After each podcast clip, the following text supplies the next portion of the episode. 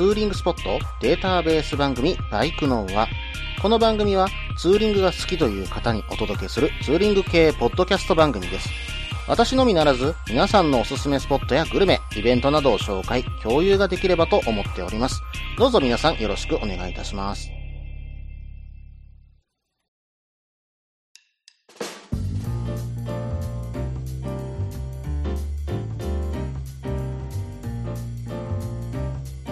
はい、始まりました。バイクのは第117回ですね。お相手は忍者650とヘリテージ125に乗るタククロです。どうぞよろしくお願いいたします。はい。私、タククロ、前回、前々回のね、放送でお話しした通り、肋骨をまあ折ってたわけなんですけども、まあなんとか回復基調にあります。先週かな？うん、土日にもね、バイク両方とも、まあヘリテージも忍者もね、乗りまして、今のところ、なんとかね、うん、まあ往復2時間ぐらい走っただけですけども大丈夫だなと、えー言ったところまで回復してきました。皆さんご心配おかけしました。まあということでね、えーロングツーリングもまあこれからはもう行けるかなといったところですけども、まあ去年、今年と骨折をしているわけですよ。なんとかね、まあもうこれ以上、まあ役まあ本当に今翻訳なんですけども、うん、まあただこの役をどこかで落としたいなと。まずこの役を落としにどこかね、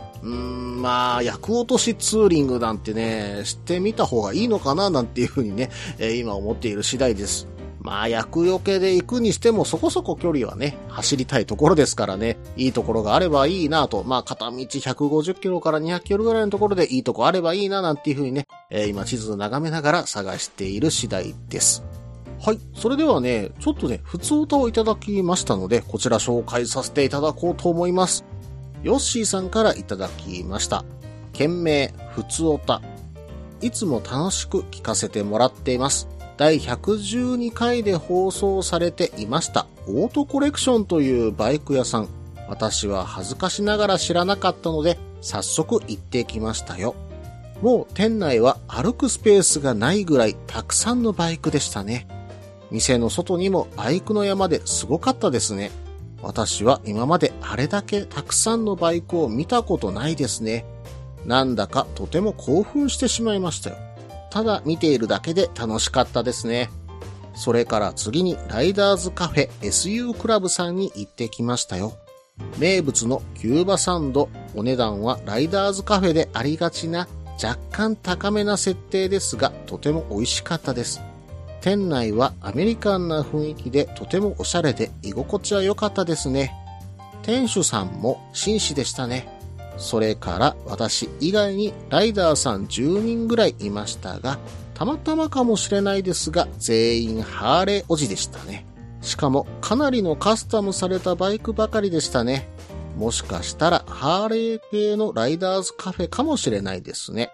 でも一般ライダーの私でも問題なく入れましたし、皆さんとてもいい方ばかりでした。ぜひ一度行ってみてください。カフェの後はドントダムに立ち寄り帰宅しました。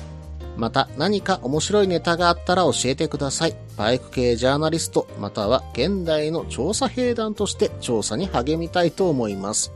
では、ということで、ヨッシーさんからね、メールをいただきました。第112回でね、放送したオートコレクションさん早速行ってきてくれたんですね。本当にね、私まだ行ってないんですよ。なんでできれば行きたいんですけども、うん、まあ何かと合わせてね、えー行こうかなとは思います。で、まあできればね、本当にバイクの部品とかちょっと見に行きたいんですよ。ヘリテージに何かね、入れれるいいものとか転がってないかなできればね、うん、まあ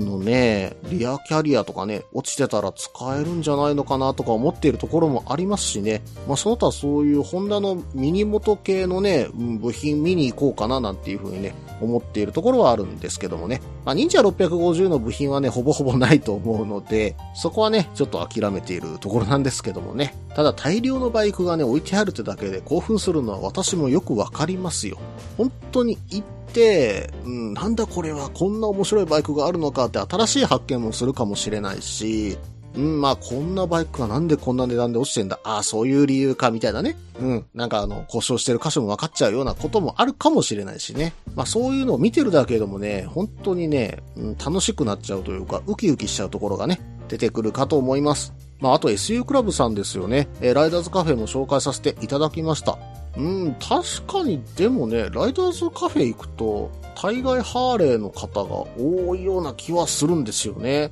うん、まあ、おしゃれに決まるからかな。うん、そういったところがあってハーレーの方が多いのかもしれませんけどもね。えー、その理由はちょっとなんともね、えー、わからないところです。はい、ヨッシーさんメール本当にありがとうございました。またね、うん、まあ、レポート、ぜひね、送ってください。よろしくお願いいたします。はい、それではね、コーナーに行ってみましょう。ツーリング、ルートのコーナー。このコーナーでは私、もしくは皆さんから投稿いただいたおすすめのルート、穴場のルート、自分しか行かないけど好きなルートなどを紹介するコーナーです。今回はですね、亀さんから TwitterDM をいただきました。いつも絡んでいただいてどうもありがとうございます。えー、本当にね、えー、今度関西の方にも来られるということでね、伺っておりますが、その日に合わせてね、できる限り時間を取ろうと思ってますので、お会いできたらなと思っております。はい、それではね、読んでいきますね。こんばんは。送りますと言っときながら、なかなか送らずすいません。いつも楽しく拝聴させていただいています。前回、過去ずいぶん前ですが、富士五湖ツーリングを投稿させていただきました。今回は大好きな伊豆を書こうと思います。伊豆はとにかく伊豆スカイラインと西伊豆スカイラインが大好きでして、基本はこの2つのスカイラインを走るコースで考えます。今回はその中でも最長コースです。かっこ、ほぼ伊豆半島一周。当方、スタートは横浜でして、箱根、伊豆エリアに入るのにそれなりの距離がありますのが、お金もあんまりかけたくないということで、小田原厚木道路だけ使っていきます。小田厚を抜けると、すぐに箱根ターンパイク、ターンパイクを登りまして、大観山。基本混んでいるので、富士山を横目にする、かっこ晴れていれば絶景。そのまま130円区間のターンパイクも使って伊豆スカイラインへ。伊豆スカイラインはコースによって亀石、冷え川で降りたりしますが、今回は終点の天城高原まで、大室山を横に見ながら135号線に出て南下、下田へ向かうのですが、一人の場合と一緒に走っている人が行きたいといえば、河津のところから寄り道で県道14号線から国道414号線へ、石屋さんという和菓子屋さんへ、ここのバターどら焼きと温泉まんじゅうが美味しくお土産を買います。かっこ人気があるのか買える割合は5から6割といったところでしょうか。そしてまた135号線へ戻り南下。下田を通って国道から県道16号線で色崎をかすめ再び国道136号線に、とにかく海を左に松崎方面に北上。朝8時ぐらいに出ればおそらく下田のあたりでお昼ですから、下田バーガーなどいいかと思います。自分は混んでいるのが嫌なのでもう少し走ってから食べますが、そして色崎を越えたあたりから海沿いの高いところを走るので、強風に注意。その代わり絶景です。そのまま136号線を北上し、セブンイレブン西伊豆鴨店で休憩。というか、この辺りでお昼ご飯。セブンイレブンの少し先にある海産屋、セブンイレブンの裏にある高架、過去、ラーメン屋？中華料理屋？セブンイレブンの少し手前にあるうまい屋などはどうでしょう海産屋、うまい屋は海鮮、高架は昔ながらのラーメン屋って感じでどこもおすすめです。セブンイレブンのそばにエネオスもあるのでバイクも満タンに。ここから県道410号線西名峠を抜け、西伊豆スカイラインへ。この道が絶景の上、ガラガラで最高です。西名峠の上で夕日を見るのが最高なのですが、その時間にそこにいるのがなかなか難しい。西伊豆スカイラインからだるま山、修善寺を抜け、亀石からまた伊豆スカイラインへ。季節によりますが、タイミングが良ければ、毛の向かい駐車場から素敵な夕日と富士山が見えますよ。さらに遅ければ素敵な夜景が。そして行きと同じようにターンパイクを使ってキロへ。しかし最近箱根振動が混んでいるからとターンパイクに回る車が増えてターンパイクが鬼ゴミというのを数回会いました。ターンパイクに入る前に混雑状況を確認することをお勧めします。以上で大好きな伊豆スーリングの紹介でした。このコースで約400キロ、なかなか走りごたえのあるコースです。と、長々と書きましたが、簡単に書くと、ターンパイクから伊豆スカイライン、海沿いをぐるっと回って西伊豆スカイラインを通って伊豆スカイラインターンパイクでキロへです。こんなんでどうでしょうか？学もなく文章を作るの下手で何言ってるかわかりますかね？もしかしたら道路の番号が違っているかもしれません。間違っていたらごめんなさい。あとはタククロさんの話術に任せます。何か疑問や質問がありましたら聞いてください。よろしくお願いします。ということでね、亀さんお便りありがとうございます。伊豆スカイライン、西伊豆スカイラインと、そして伊豆半周コースかな。うん、まあ、このコースは気持ちいいでしょうね。私もね、忍者650を買った直後にね、えー、皆さんと行かせていただきました。この時にね、亀さんもいらしてて、いろいろとお話しさせていただきましたよね。まあ、その時の経験も踏まえながら、えー、このね、亀さんの DM をね、詳しく見ていこうと思いましたが、そろそろ長くなっていきましたので、続きは後半です。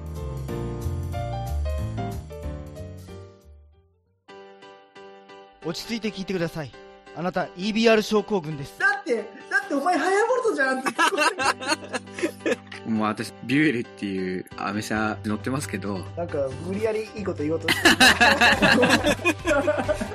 忙しいあなたに心のパーキング。モトバラエティラジオ、グッドスピード。この番組は初心者には情報を、ベテランには懐かしさを。バイクトークを楽しみながら、バイクとライダーの社会的地位向上を目指す、バイクバラエティ番組です。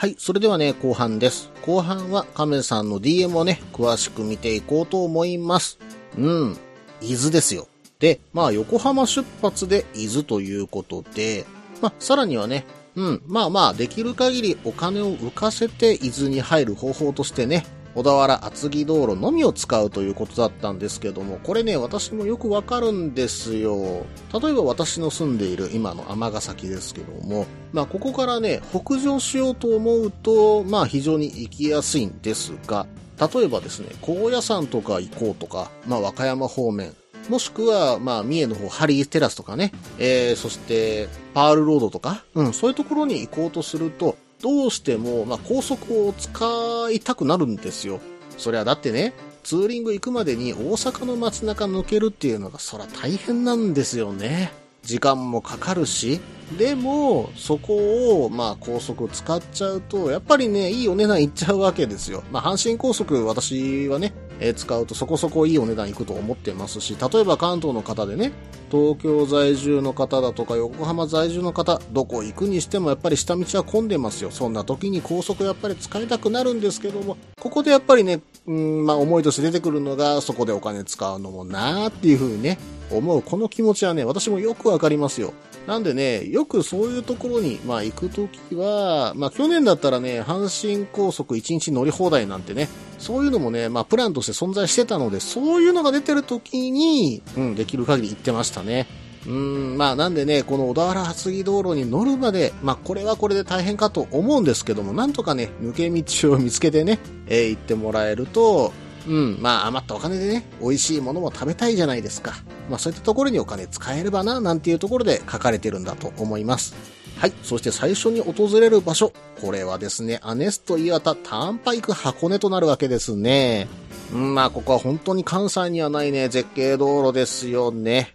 大観山あたりに行けばね、芦ノ湖を見下ろしながら富士山が見えたりするんですよ。まあ、そしてね、標高も1000メートル近くまで上がるので、結構ね、夏場にね、まあ涼しく感じれるような場所かもしれませんね。まあそしてね、ここはやっぱりバイクとか車の雑誌がよく撮影してる場所なんで、あれ、この写真どっかで見たなこの場所、ん？この景色どっかで見たぞここなんか動画で見たことあるなみたいなね、場所がね、ちらほら出てくると思います。まあそういうのもね、楽しみに行ける場所なのかなというふうには思いますね。はい。そして次を見ていくと、伊豆スカイラインですね。まあ、関東の方にはおなじみの場所。そしてね、えー、ポッドキャスト番組、グッドスピードさんでもね、おなじみの場所ですね。まあ、グッドスピードさんはね、ラブ伊豆ライドということで、伊豆スカイラインをバイクで走り続けられるために、マナーアップをね、目的とした企画をね、放送開始当初からね、行われています。ぜひね、応援してあげてください。うん、詳しくはね、えーグッドスピードさんのホームページに載っていますので、アドレスは載せておきます。はい。そして、イズスカですよ。もう本当にね、料金所すぎて、もうすぐですね。もう絶景に次ぐ絶景。うん、まあ本当に関東の方が羨ましく思いますよ。ここ走った時にね。ワインディングは楽しい、路面もそんなに荒れていない、その上に周りは絶景、山の上を走りつつ富士山まで見えるっていうね、なんて贅沢な道路なんだろうっていう風にね、私は思いましたよ。もう何度でも走りたいです。まあ走ってて非常に楽しい道路だなと思える場所なのでね、ぜひね、一度はね、走りに行ってみてくださいね。ところどころね、駐車スペースやね、写真の撮影スポットみたいなところもありますんでね、ぜひバイクと一緒にね、絶景を収めてください。私はね、前回行った時写真に収めるの忘れちゃったんですよ。もう走ってて景色に夢中になって、まあ道路にも夢中になってっていうところでね、まあ1回目は興奮状態でしたね。まあその時に全部写真とか忘れちゃったんですけども、次行ったらゆっくりね、写真を撮って回りたいな、なんていう風にね、思える場所でした。はい。そして、伊豆スカイラインを走り終えた後、甘いものを食べたいということで、石屋さんに向かわれているんですね。で、ここにあるのが、あんことバターが絶妙、石屋のバターどら焼きということで、自家製あんとバターの絶妙なハーモニーをぜひご賞味くださいと書いているんですよ。これね、あんことバターって非常に合うんですよね。うん、あんこがこってり、こう、クリーミーにこってりになって、これが口の中に入れたら美味しいんですよ。そしてこのどら焼きのね、皮で包んだらそら美味しいに決まってますって。もう今喋ってるだけでよだれ出てきましたけど、うん、私も次行ったら絶対に食べます。はい。そしてこの後は、色尾崎まで海沿いをずっと走っていって、てまあ、絶景を堪能しながら、そして、えーそのまままた北上していくといったところを走っていくようですね。ここはもう海の絶景をね、眺めながら、ゆっくり走りたいところですよね。そして、そろそろお昼時。そんな時にこの辺りの名物として海産屋でね、干物定食。なんていうのまたおつですね。まあ、干物だけじゃなくてね、うん、刺身定食とか、まあ、海鮮丼とかもあったりするんですけども、やっぱり時期によってはね、ここで食べたいものといえば、金目鯛食べてみたいですね。まあ、金目鯛となるとやっぱ冬になるのかな。うん、まあそこでね、煮魚定食とかもいいじゃないですか。そういうのもありですし、まあお刺身のね、盛り合わせもいただきたいところです。これは迷うところですね。まあもしくはね、中華料理の効果というね、えー場所もあるそうなので、こちらも一度覗いてみられてはいかがでしょうか。そしてこの後県道410号線から、その後第2の主役道路、西伊豆スカイラインですね。これね、伊豆スカイラインも絶景なんですけど、西伊豆スカイラインとか私もさらに絶景だと思うんですね。まあ本当に西側の海、伊豆の西側の海が綺麗に見えながらね、山の上を走っていけるんですよ。ただね、ところどころね、私ね、ここ走ってて怖いなっていう風に思ったこともあって、まあガードレールがね、あるところとないところがあって、まあなかったとしても結構下が崖だったりするような場所とかね、まあまあ見受けられるような場所もあったんで、皆さん気をつけてくださいね。私ちょっと怖かったんで、かなりアクセル緩めて走っておりました。まあでもね、ワインディングはワインディングで、こちらの方がタイトなコーナーが多いんですよね。まあでもタイトといっても、そんな急にね、ヘアピンがあるとかそんな感じではないんですよ。まあちょっとね、90度近く曲がるというのが連続したりとかね、えーその程度のコーナーで道幅はかなり広く取れているので、まあワインディングが楽しく走れるようなね、場所だなというふうには印象として受けました。正直この道路が有料道路じゃないんだっていうことにもね、非常にびっくりした次第です。いやー、伊豆ってね、この日本の道路あるだけでもすごいなって思いますけどね。そしてね、周りには美味しいところだらけですよ。まだ紹介はしてませんけども、わさびソフトだって美味しかったんですからね。あとは味丼とかね。まあ本当にいろんなね、名物もあるし、それに温泉まであるっていうね、なんともね、羨ましい場所ですよね。まあ関東に住んでいたら、うん、まあ月1ぐらいでね、バイクで通っちゃいそうなね、えー気持ちで私はいます。はい。そしてね、まあまあ西伊豆スカイライン抜けました。そろそろね、うん、夕方ぐらいになってくるんで、この時にまた伊豆スカイラインへ登ってね、帰るというのもね、一つの手段だということですよね。まあ夕日を見て帰るのもここでは一興ですし、もう一つはね、周りの周辺道路が夕方になればかなり渋滞してくるので、伊豆スカイラインに上がっちゃう方が早く帰れたりするっていうのもね、あったりするのかもしれませんね。まあでも渋滞回避に伊豆スカイラインを使うなんてなかなかいいルートですね。私も夕方に絶景を見てみたいものです。それだけはね、まだ見てないんですよ。うん。伊豆にもう一度行くぞっていう風にね、本当に今は思ってますよ。はい。えー、亀さん DM 本当にありがとうございました。伊豆ツーリング、また私行きたくなっちゃったなできればですよ。できれば伊豆のどこかでね、一泊したいっていう思いはね、非常にあるんですよ。うん、まあその時はね、どこに泊まるか、また考えて、あ、そうか、そういう時にね、えー、亀さんにまた連絡させてもらって、ここがいいっていうところを教えてもらえばいいのかな。はい。では、亀さん、その時またよろしくお願いいたします。以上、ツーリングルートのコーナーでした。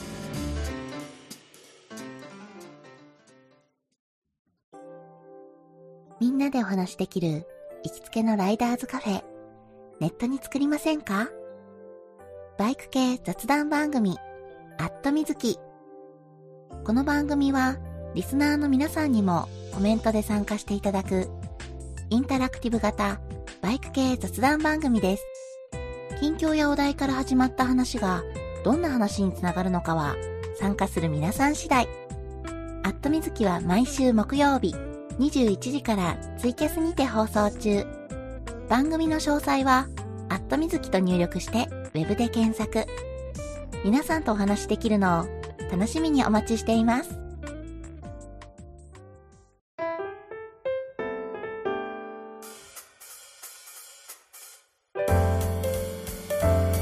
はい、それではね、エンディングです。うーん、ここ最近ね、夜更かししててね、本当にね、眠くて次の日仕事に行くのが辛いなぁと思うことがね、ちょくちょくあるんですよ。まあ、それはなんでかというとね、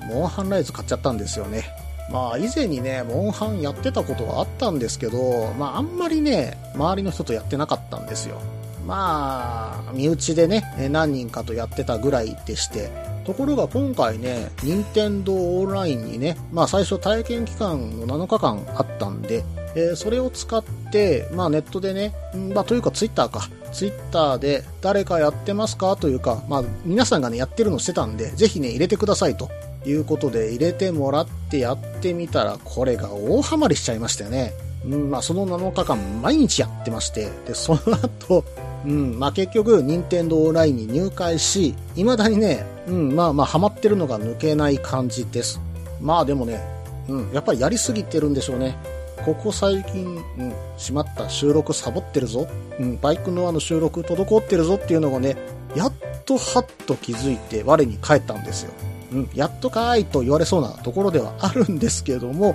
うん、まあまあ皆さんね、お待たせして申し訳ないです。まあ実はね、もう一つね、うん、私的に大事件もあったんですけども、それはね、ツイッターの方でちらっと報告しているので、まあここではね、伏せさせていただきますが、まあ8月からね、ちょっと私も新生活が始まることとなりまして、今ね、その準備にちょっとね、時間取られてるところもあります。うん、まあただね、もうはハマっちゃったなうん、まあね、実はね、肋骨折ったおかげで、うん、バイクに乗れないし、なんかないかなっていうことで、任天堂スイッチ買っちゃったところもあるんですよね。で、さらに PS5 もね、実は、うん、まあ、買っちゃってるんで、まあでもこれはね、ゲームを今、あえて買わないようにしてます。まあ、一つね、買っちゃうと、まあこれね、モンハン以上にハマっちゃうから余計にね、番組収録しなくなると思ってるんで、モンハンがある程度落ち着いてから買おうと思ってるのが、まあ戦国無双5ね。まあここまでね、バイクの輪を聞いてこられた方の中では、私がね、歴史好きということはね、えーよくご存知かと思うんですけども、さらにそこにね、うん、まああのアクションを加えたゲーム、まあ昔からドハマりしてるんですよ。で、今回新作のビジュアルに変わるということでね、ぜひやってみたいなというふうにね、思っているんですが、ただ今やっちゃうと、今やっちゃうと、モンハンと被ってえらいことになってしまうので、まあ我慢ね、している次第です。まあバイクの輪のね、放送をできる限りおろそかにしないようにね、うん、まあゲームをね、していこうと思ってている今日この頃です。この番組では皆さんからのメールを募集しています。ツーリングスポット紹介のコーナーではおすすめのスポット、花場のスポット、自分しかいないけど自分が好きなスポット、自分じゃいけないけど良さそうなスポットを教えてください。